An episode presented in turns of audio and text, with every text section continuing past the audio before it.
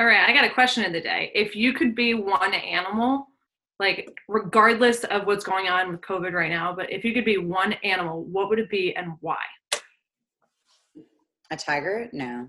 A bear. There's no need to hand raise. We went over this last time. I'm Ryan. pointing to his bear. Oh. Why would you want to be a bear, Ryan? I'd like to be a bear because people would be afraid of me, and I would have big teeth. That that's it. People Nailed would it. be afraid of you. I don't know if people would be afraid of you as a bear. and I could eat fish raw that I used my hand to sl- slip out of the, out of mountain streams. You would be And a I would- grizzly bear. Yeah, yeah, that that's my answer. And now- Daniela, I'd be a dolphin, and I've had that answer since about the fourth grade. Still, nothing's Nothing's changed. changed. I want to be a dolphin Why do you want to be a dolphin? Because you can, you know, swim around and and help people and save the fishermen. You've done your own little water fountain, Tim. Exactly. I think it'd be a great time. hmm. Okay. Good. Nick, what do you got? I'd be an owl. Why? Ooh. Yeah. Have you ever seen like owl videos? They're funny little animals, but the ones that can be standing like this and turn around all the way until they're looking behind them, it's the kind of coach I want to be. Like you think I'm looking Oh. over here, but I've got literally eyes in the back of my head. That's a good one. Yeah. What about you, Katie?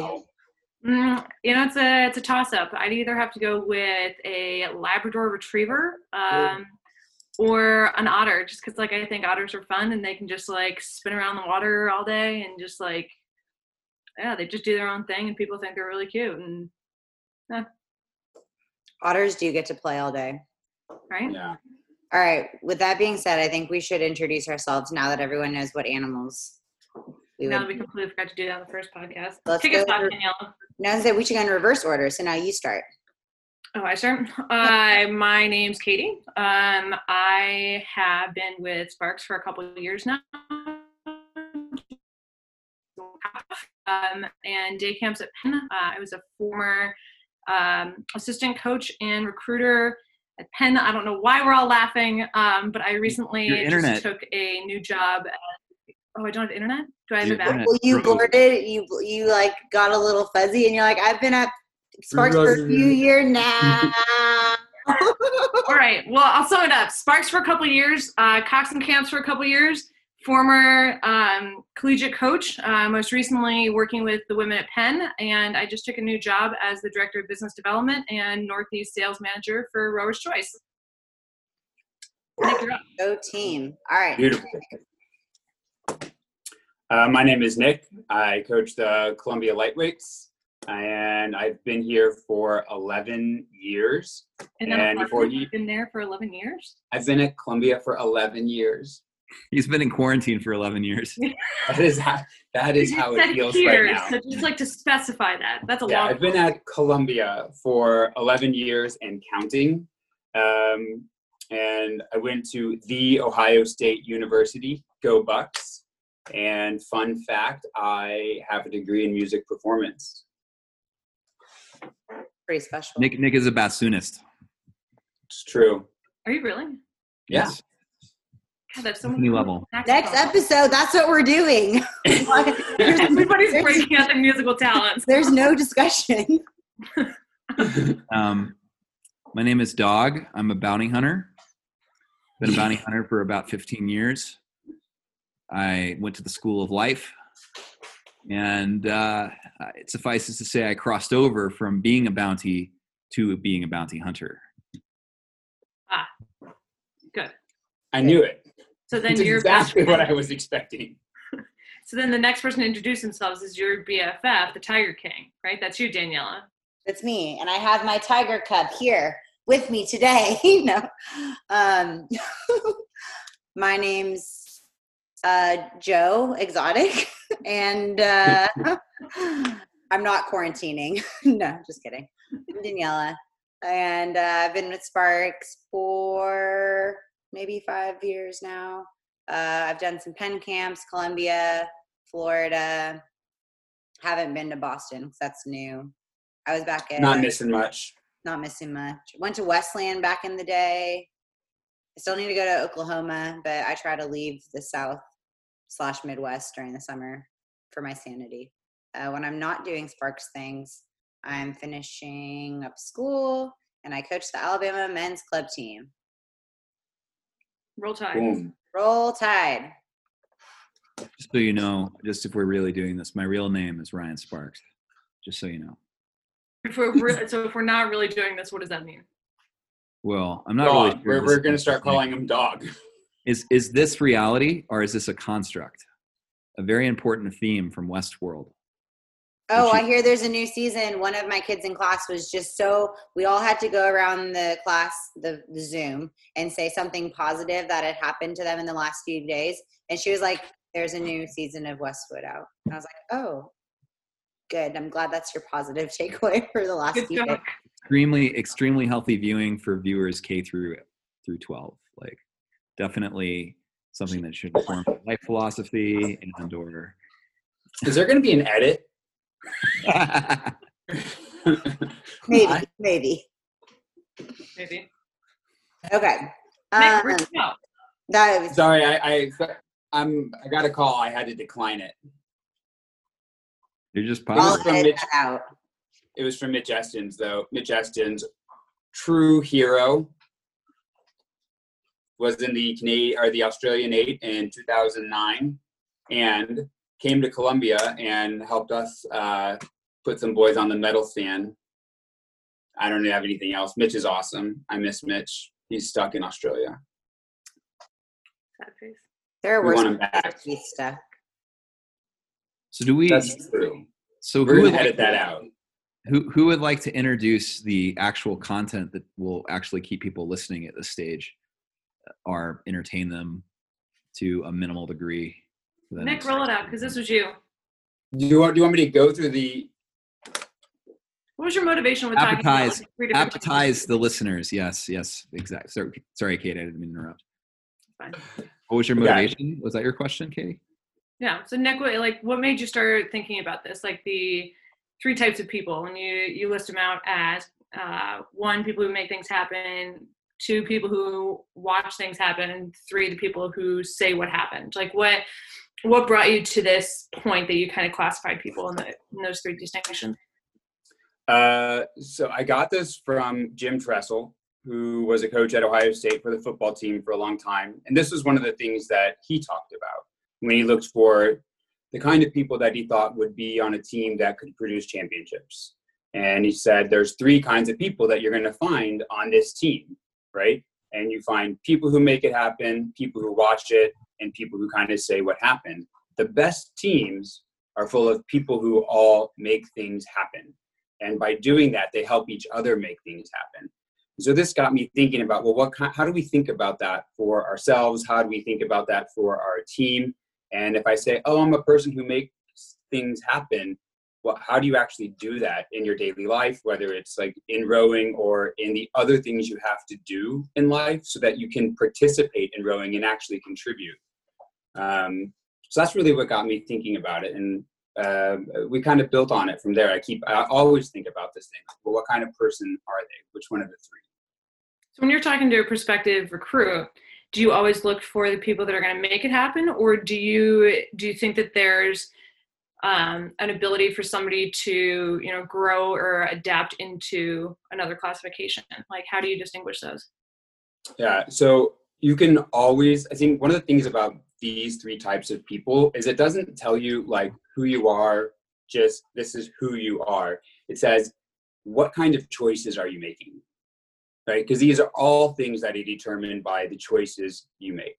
So I think you can absolutely learn it, right? And it's about being observant and paying attention um, to little details. I think like the details matter. And I just had a recruiting call the other day with a high school coach who was telling me about an athlete who paid such close attention to detail. And we went through some of the instances, and that made me say, okay, this is a person who makes things happen, not just for himself, but also for the team and the program. So I think you can learn them, um, but you also you have to be exposed to those. And I think you know really good coaches are good about saying, hey, this is this thing where I saw you kind of standing around, like the trailer loading. Everybody has seen those people they're like, "Oh my gosh, the trailer's done." Right. Hmm. Hmm. How, like, what role do you actually play in it? I think that there's like Absolutely. there's a radar and that's built into coaches that have recruited for more five like five to ten years. Like after you've spent enough time in recruiting, I feel like there's like an intuition. Like you you have a conversation with a with a student and you're like, is this a self is this a self motivated student? Is this someone that I can trust to manage themselves? One of the things I have I end up explaining a lot to families in the recruiting process is that for the most part, there are definitely schools out there where I think there's a there's a closer degree of pedagogy and, and coaching. Um, but I'll, I think in an ideal world, and particularly on the most selective level, coaches are really looking for athletes who can manage themselves. There's not a lot of like the ideal is that the coach's job is a performance manager. The coach's job is not to hold your hand.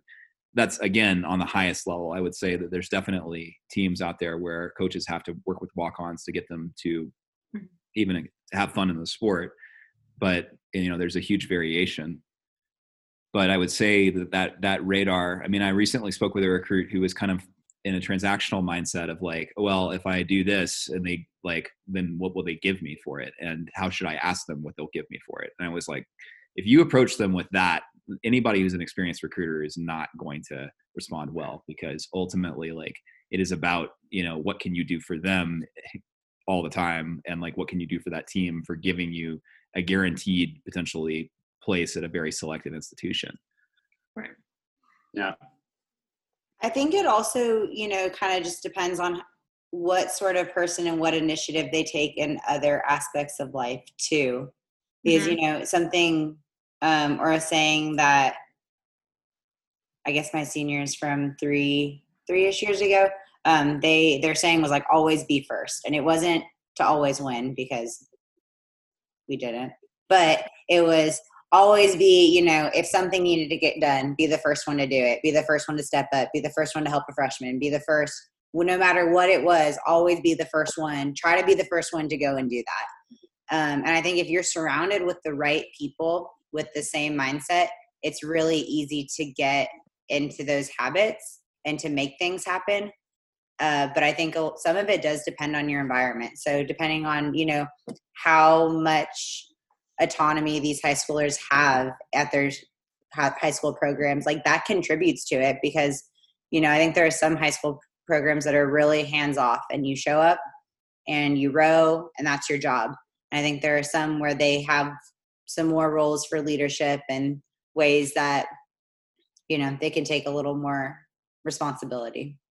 And I, I will point out right now, like, you know, anybody listening to this who is actually in high school, all three of you, um, you know, there's a, there's a large problem, I would say, with like what we're hearing about is kids who, um, the team potentially their team is is like, you know, I read an article that 50% of of kids are not checking into online classes.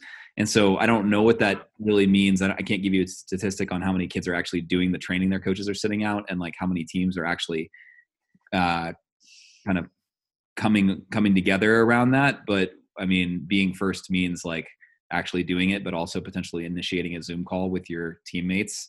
Yeah. You know, even if you can't get them to train. But and let's be clear: if you're a get them together- college athlete and your coach is sending you a training plan, that's a Mhm. big no right now. Nothing, zero. You could ask for something, but if you're getting stuff, Oh, Nick, please. That's a very small NCAA violation. You know, I think that we should just consider whether we To should be clarify, paying- he's not asking for the results. He's just giving it out and just saying, "Hey, this I'm is not e- this is an I'm not idea." even. I'm not even giving it. We're not even touching it. We're just like, Yep, go go be fit, have fun. because they know the importance that if they don't do the work, then they're going to come back. You know, whenever this is lifted, say you know the summer where some of them may have U23 aspirations, or coming back in the fall if there is a fall. Um, but Yeah. um, they're going to get left behind and they they know that because of the principles that you've instilled in or i'd like to think that right i've never been coached by you but like the principles that you instill in your program right now Yeah, I think they have a pretty idea of what they need to do. Generally speaking, we run into athletes who don't, but I, I would agree with Ryan. Like, like what what how you manage all of that information and what you choose to do. You choose to check into your class or not, or you you know you choose to do the workout or not. Like So- it's choices. They're all choices. I have to ask: Should college athletes feel guilty if they're having trouble finding motivation right now? Are you Because kidding? because let, let, us just be clear about this point that you just brought up. You are Yeah. not allowed to report back on your workouts to your coaches if you're a collegiate athlete right now. NCAA rules have basically dictated that coaches can send out recommended workouts that you can do, but you know, I guess the question is if you're a college athlete, and I have no idea why you'd be listening to this if you are, but should you feel guilty if you're having trouble mounting to motivation? Ryan, I want to make sure you're clear because um, our- interpretation that we have is that we can't give kids workouts until probably May 31st. I'm pretty Well, sure that's what I I. heard this week. We, we you can't even give them anything. I mean, People could ask for them. I think you know if you follow the college basketball playbook, you could be paying them like ten grand a month to work out. You know, but since we're not college basketball, you know, oh well. But um, yeah, but I don't think that's there. I- I'm gonna let Katie take this one because I think she's she's looking ready to go. Um, you know, I'm gonna I'm gonna cop out of this one. Um, but um, well, I think Ren, to your to your initial question, like not like ignoring like when coaches can send out workouts, like should a college athlete feel guilty about trying to find the motivation? My gut is is to say like we don't really know because nobody's been through a pandemic like this before. So each day is a learning day. We don't want to necessarily we don't want to justify that oh my god just because you're locked inside like woe is you so sorry that like this is happening. Rather you know that like at least let your athletes know that you hear them and that you know some people are going to be fine and coping with this and some people are going to have a really hard time. So we don't even we as adults and coaches as people just living nobody knows how to really get through this because it's so new. Um, so I think that there's a, and we've touched upon this a little bit in the first episode, there's a difference in not seeking out the motivation and not knowing how. yeah. You're taking advantage. of. Absolutely. So how can one be first in terms of taking care of oneself in the, or how can think one make things happen in terms of taking care of, of oneself in this context? In other words, what I'm asking is is you know, in terms of making things happen, like isn't that kind of part of this? It's not just loading a trailer or being like being ultra motivated to take all the fear you feel and put it in the flywheel of the erg. Like the question is the question is how um, can you make things happen you know in the middle of like the ridiculous amount of uncertainty that we feel uh, and anxiety that we I think part of it is you have to be able to differentiate what's in your control and what's not. Mhm. Yeah. Because you can really only worry about and make happen what's in your control. So, you know, these kids who might not feel like they might feel not feel motivated if they don't have access to ergs, like that blows, you know? So what are how are they supporting each other? How are they supporting their teammates? Are they sending each other body weight workouts? Are they you know sharing their fitness on their watches for runs or bikes? Or you know how are they taking the initiative within their control? Because i think you know i did a quick survey on my team and over i mean probably only about 20% of my guys have access to ergs right now. So like i i know that's hard. That sucks. That's and you can't even i think it's hard to think about you know the future when you're getting faster and you're coming out of this fit fitter and you're just ready to go when the new season comes whether that new season is fall or spring. But oh i haven't been erging for months because i don't have one. Like how you know it's hard. So i think you have to realize what you have control over and then how you make the best out of that situation I want to I want to pitch in and, and say that like I think that rowing is partially about community as opposed to the erg. Like so if you're Yeah. only able to create community, like and your team isn't like if people aren't on your team aren't doing the workouts, whatever if you're able to to be the one to initiate Mhm. like that that like i don't know what what children do i mean adults have happy hours on zoom so i'm assuming that you could get your coke and your popcorn and have your little zoom happy hour They watch Okay. Netflix together. They that's what some of them are doing. They're watching Netflix together. okay You you good could watch Chrome. your There's a good Chrome extension for that. I will recommend that everyone in the sport of rowing who definitely is in the recruiting process watch the scheme if you've got HBO and you can watch the document that documentary which is about how crazy the basketball recruiting scene is um, because I will tell you it makes the entire rowing and I'm an expert on rowing recruiting after doing it for 10 years. Um, but it makes rowing look like we are in kindergarten. We are in kindergarten and we we can remain in kindergarten. And uh, uh, next episode we have decided we will address coaches are getting kids to commit right now. But- like for you know eh, when next fall is traditionally when that occurs. We are a late start sports uh, people. We are not basketball. You know as a result like committing having your your recruits commit right now in my mind is a flawed strategy on both the recruits part as well as the coaches part but that's just my That's My next take. week. that's next week yeah Stay but there's the hook, line, and sinker. Stay tuned for next week. um, but that's to say uh, you know it's i don't know where i was going with that i guess i'll i'll just end with the point that being ultra productive right now is is a temptation i think a lot of people have but if all you can do is maintain community then you're doing better than just um, being depressed which is potentially better than a lot of people Where do you uh where do you think coxswains fit into this? Because you know we've talked about working out and people's ability to do workouts and whether or not they're sharing their workouts or things like that or building community. Where do where do coxswains fit in? So I've talked to a lot of coxswains, um, and we've we had a little conversation about this before we started the, the program. Um, but uh, coxswains are really left out right now in that you know coaches may be sending out training programs to their teams, but coxswains are thinking, what am I supposed to be doing with my time? You know, can I watch enough YouTube videos of racing that this is actually something you know that's helpful? Um, and I think that for coxswains it, it's particularly difficult because it takes a crew to you know and you want to you want to see if you can steer better. You need a boat for that. You you want to formulate commands but you need a crew. You know there's there's a lot of pieces to it. But i will tell you that i don't know i'm I, well actually let me let me just do the lead in here and let i mean katie and nick say what they have to say because they have they have things to say. What with that? I'm just gonna leave us like that.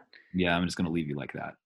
Um, what first comes to mind is like the idea of you know, if we view the coxswain as a leader, but the potential rower as a servant leader, right? One who kind of leads by example and leads like leads by following, right? If the coxswain can be the one initiating, like, hey, like let's all get on Zoom and watch a movie together, or watch Netflix, or whatever it is, um, then like if it's up to the rowers to lead by example, right? It takes the pressure off them to kind of initiate the action. So the coxswain is certainly in that more and um like i'm going to use it like power position i guess but like i in in where we are right now i would view coxswains as leaders and and some rowers more as servant leaders. So those rowers who may not be you know natural leaders that even like aren't necessarily natural servant leaders and to be clear servant leaders like somebody who's just like the biggest and like greatest follower ever.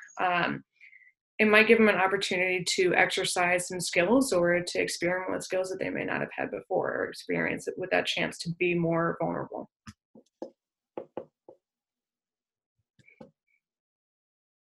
All right, Nick, what do you got? Um, I, I think the biggest thing for I would agree with you on all those things. I think coxswains can do it. I think this for some coxswains, they may have a teammate who, like, that's something that they're going to naturally do, and the thing to do to to know your team. And so, if your thing to do as a coxswain is to take the lead, take the lead. If your thing to do as a coxswain is to support the couple people on your team who are going to be the ringleaders, if that's just naturally who they are, your job is to support them. And I think that's the hardest part of being a coxswain. You have to know which one of those things uh, is happening, and then you have to know how to engage and you know have to how to step in support those people or take over yourself.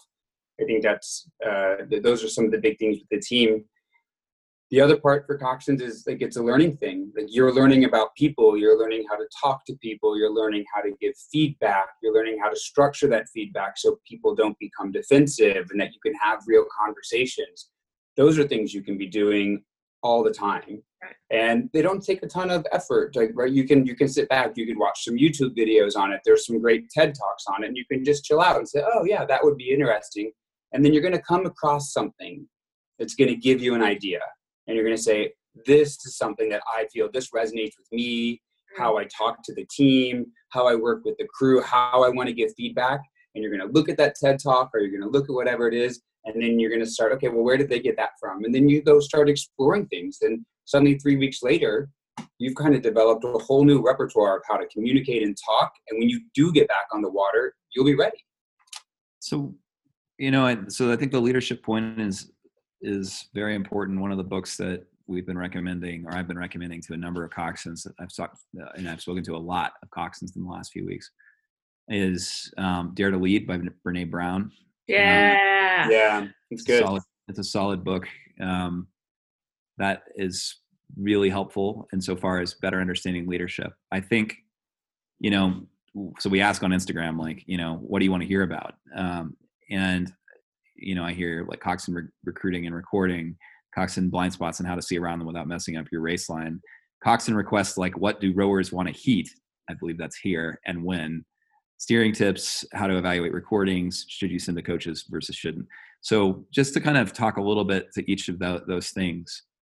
Uh, first of all, recordings are going to be a weird thing in this recruiting cycle, in that coaches are going to recognize you don't have your May racing like six boats across recording that is like well like put together, and as a result, it's a bit harder to put a, a good recording together at this point, unless you just literally want to go in your backyard and do do it. Um, but that's to say, um, only really in my experience 50% of coaches are asking for recordings. Um, I would say that some coaches are not. Some coaches are really looking at a coxswain and one and essentially looking at. I, I think coxswains who are really want to be competitive about the recruiting process need to have good networking skills. I mean, that's a different skill from rowing or academics, but it's they they need to be able to build relationships with recruiters such that recruiters feel reassured that they are uh, of genuine quality. But uh, I'm going to interrupt you yeah. What do you define as a good relationship between a coxswain who's a prospect and a college coach? You said, so, here's some things I see in, in a good relationship, whether they get recruited or not. Like, what are you looking for? So, the way that I like to think about um, how college coaches kind of intuitively look for a coxswain is I don't think they see it this way, but I, I think it lines up is the same way that most companies hire a manager in that the first quality that a, a, company hires a manager for is general management experience and background. So knowledge, uh, skill, ability. The second thing they typically look at is um, the way that manager or the level of experience that manager has with their strategic objectives that are current. So whatever the goals are for the team, um, you know, does the manager understand those? Does the manager know what how to facilitate those goals? Or does the coxswain understand the goals for the team? Does the coxswain understand how to facilitate that. And then the third thing I think is management style or coxing style. So in other words, you know, what is the kind of expectation of the style on the team, and is the coxswain going to be able to come into that in, a pretty natural way? So those things I think are um, what coaches and coxswains communicate about and can develop a good relationship around, assuming they align on those points and assuming that those you know that everything works. But to build into that, Nick, I would say that a coxswain, speaking with a coach, needs a much higher rowing IQ than a rower. And so, one of the things you can do as a coxswain right now is not be thinking as much about your calls um, because you don't can't do much, but you need to be educating yourself a bit about being the sport of rowing. You need to understand, you know, why a 2K is 80% aerobic and 20% anaerobic you need to understand what the parts of the stroke are and how they work in the biomechanics of rowing. You need to have watched world level, world championship level racing and understand kind of what that is and how that works. um, you need to have watched college racing and be able to comment on that with the coaches if you're talking to them in, about the recruiting process. It is you can be a student of the sport right now, and that is an X factor that a lot of coxswains miss out on. But the very top end of coxswains, the ones who get recruited at the slots that everybody wants, those those people typically understand rowing on a far better level than the majority.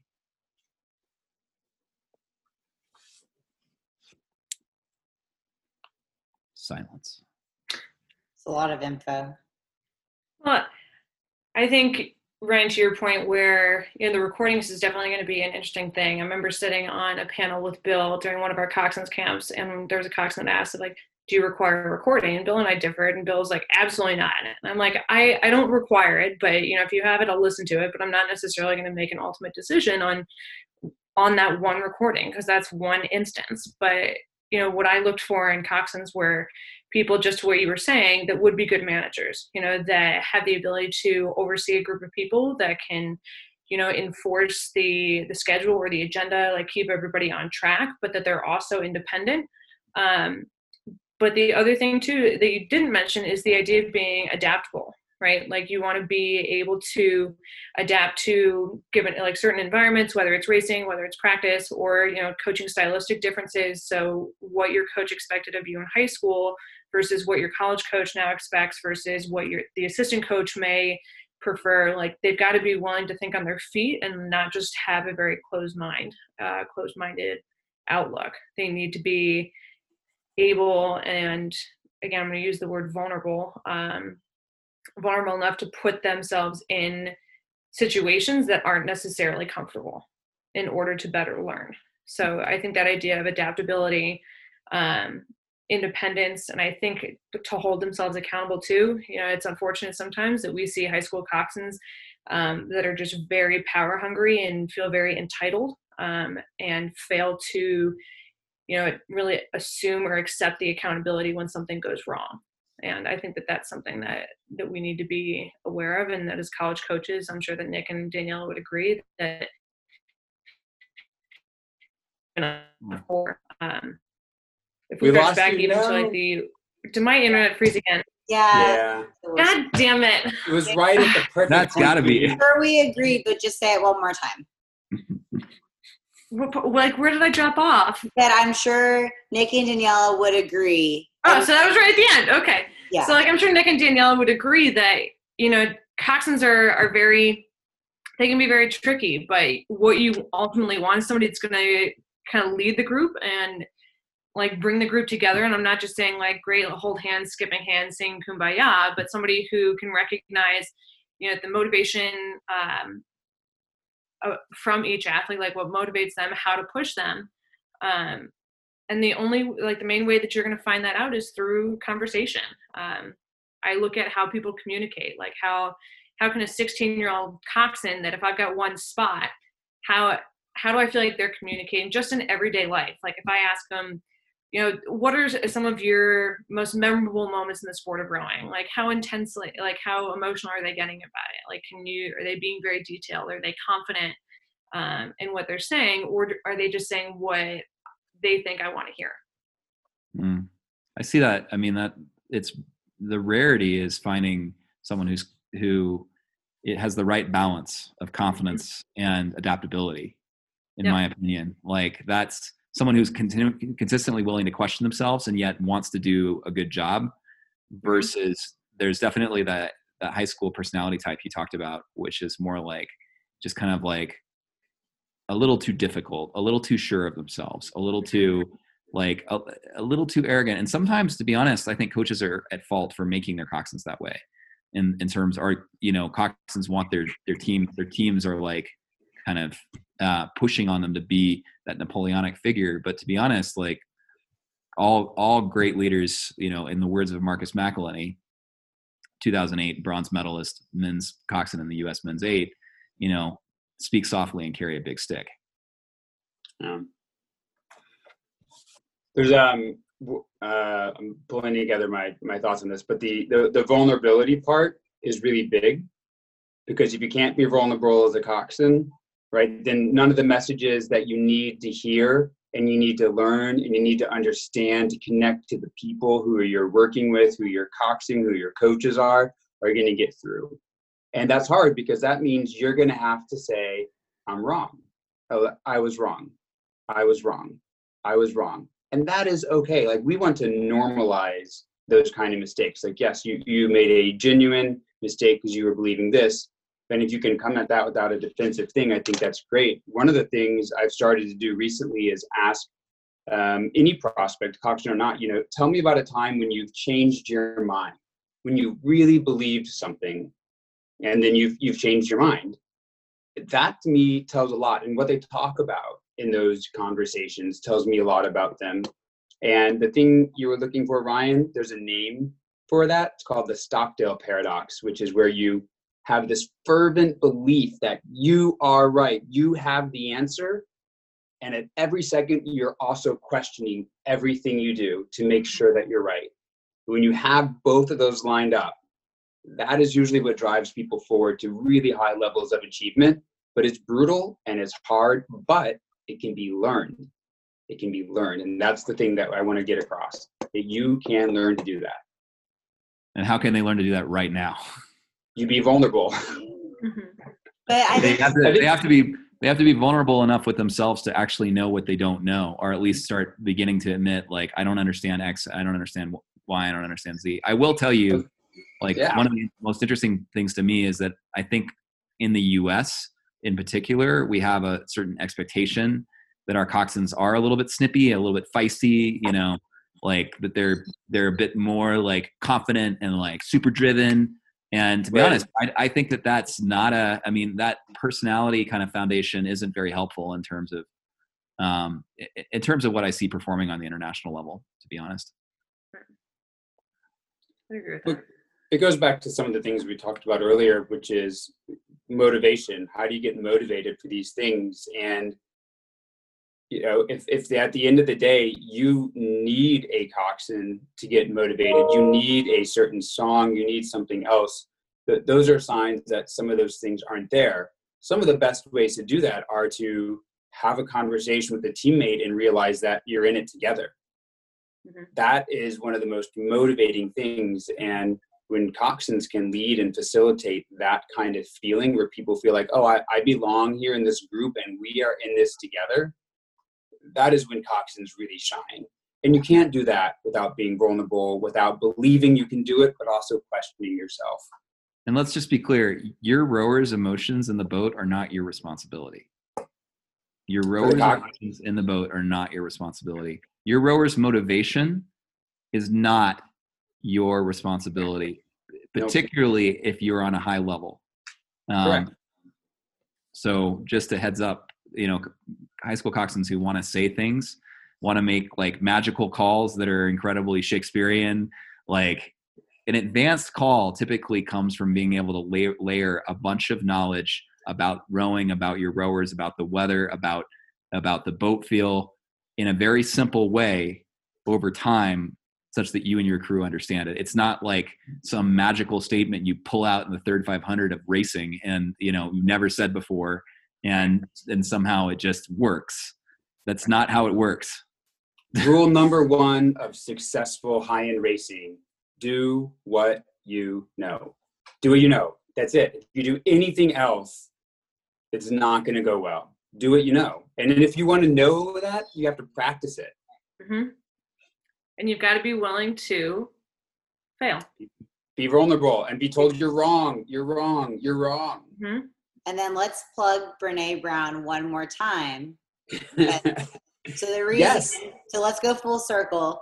The reason Ryan's been recommending this Dare to Lead book to a lot of coxswains is because Brene Brown talks a lot about vulnerability and what it means to have empathy and how you reach or how you can reach that level with people and within yourself. So Yeah. if coxswains are like, well, how do I get to this point that we're talking about? I think that even if you don't want to read her entire book, she has some really great content on her website, on her Instagram, in TED Talks, in podcasts. Awesome. Yeah, she just has a brand new podcast uh, called Unlocking Us. And one of the first episodes she talks about, she calls it the FFT. Um, and I'm going to rename it as she does um, for you know appropriate au- audiences. Terrible first time. So I mean, if we think about what the F, whatever. Um, but she she goes on to say like you know what we're all experiencing right now with this uh, pandemic is like this is an FFT for everybody. Nobody knows what this is. So if like if Coxswains, I think this would be a great episode. So you know Brene Brown, if you if you ever listen to this, we are putting so many plugs your way. Um, but I think if Coxswains can you know come up with these ideas of like all right what are my ffts like all right i'm coming up to varsity for the first time. Like all right you know what are my action steps? Can i come to and she talks about like coming to realization with it. She talks about um, kind of putting herself in a, re- in a reality check. Um, i thought that was very great. So you know brene brown huge tool for coxing So that's what. um, there's I a mean, go ahead. One of the things I got from Oskar Zorrilla, who's a, a Columbia grad, but then he went to Oxford and he won the boat race, was he spent a lot of time talking with me and then our team about strategy and tactics. And really, 99% of your entire career is on strategy. And the strategy in rowing is cover more distance per stroke, Mhm. right? That's it. I mean, at some point, you can't increase the rating anymore. Like, right, you're at a race, you're in a sprint, like, you're going as fast as you can the main thing you're trying to do all the time is get a little farther per stroke. Get a little farther per stroke. Tactics are this like these very little snapshots in time where you have to do something in order to change a race outcome. But we end up spending so much time talking about the tactics the magic call when really 99.99% of our time is about how are we improving on our strategy how am I making calls to help us get more run per stroke, to develop more feel, to adapt to new people in the boat, to be a little more controlled with the blade, all the things that affect the strategy. Mhm. So I mean, keeping all these things focused on the right thing that's going to give you the most bang for your buck is the most important part right now. Like, what's your strategy? Mhm. and how do you communicate that strategy back it's not just commu- like it's not constructing the perfect call but it's how are you efficiently communicating what that strategy is in your head to your rowers so that they can think less about the that needs to happen god damn it That's the Edit, second edit, edit we're gonna have to edit. Oh. Um, white flag here just white flag like whenever i whenever you say anything really like like good, it just the internet is your enemy. Things you can control and things you can't. can't get well i could no, i could control my internet i Do you, do you wanna do you wanna repeat that one last time? No, I don't. um, I What think happened? The, the last line was just like figure out how to communicate the strategy in your head to the rowers so they think less about the words that you're saying and more about the action that needs to be done. Yeah. Did that go through that time? Yes. Yeah. Great, thanks. I'm just gonna shut up for the rest of the podcast. Well, I mean, we got two minutes of the podcast left at best. So how do we want Let's switch over. What are we reading? Mm. I pulled my books out. Um, so I mean, the top one kind of sucks. By the way, the one you just the trillion dollar coach. That's not a. I don't. I don't like that book. Um, What? I liked it. well, we can disagree. We can agree to disagree. Um, I'm reading The Lord of the Rings for like the second time this year right now. um, Nice. because I Classic. find, it, I find it comforting. And um, I should be telling you that I'm reading Brene Brown, but I read that already this year, and I don't really want to read nonfiction right now. So I'm not. Ryan, you read my favorite book ever, my my actual favorite book ever this year, which was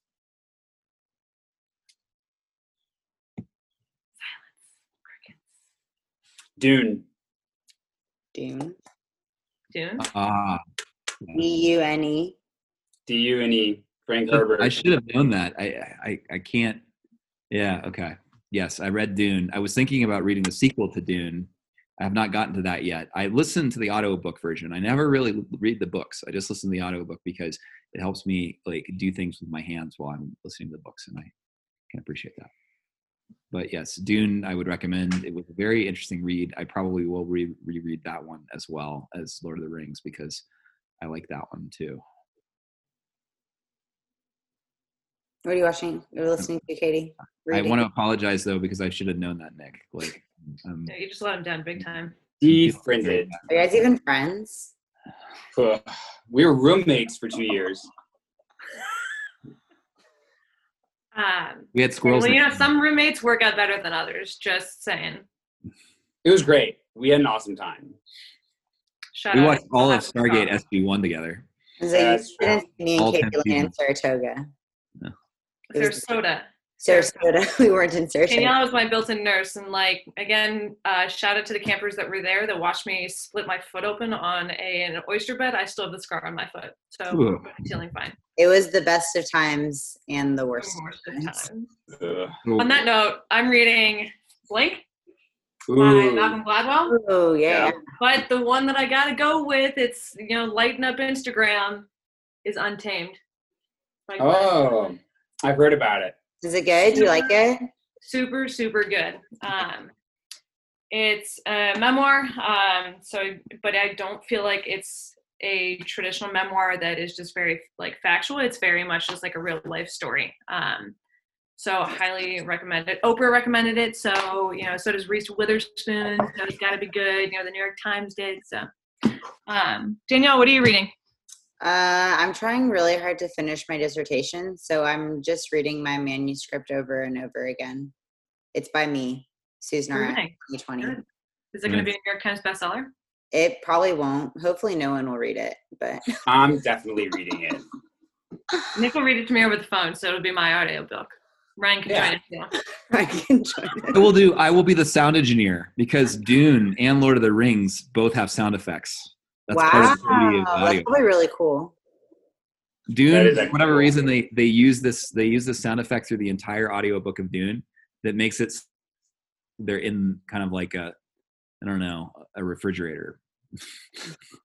they're reading the book from inside a refrigerator. Yes, A refrigerator's loud. and it's like a humming noise, like Mm. like you're in this. Like Maybe you're on a spaceship. I. Like a little bit of like like almost like a film noir background kind of noise. Like a Okay, we just went to one extreme to like a refrigerator to a spaceship. Can we just Yeah. discuss that for a minute? refrigerator and a spaceship sound the same Yes, from the inside. from the inside. I'll t- we'll test the theory next week. Next week, from inside the refrigerator. you we have the Corona crew coming to you live talking about recruiting. Until then, kids, stay safe, stay healthy. Wash your hands. Wash your hands. Love your Sparks family. Bye. Yay, we did it.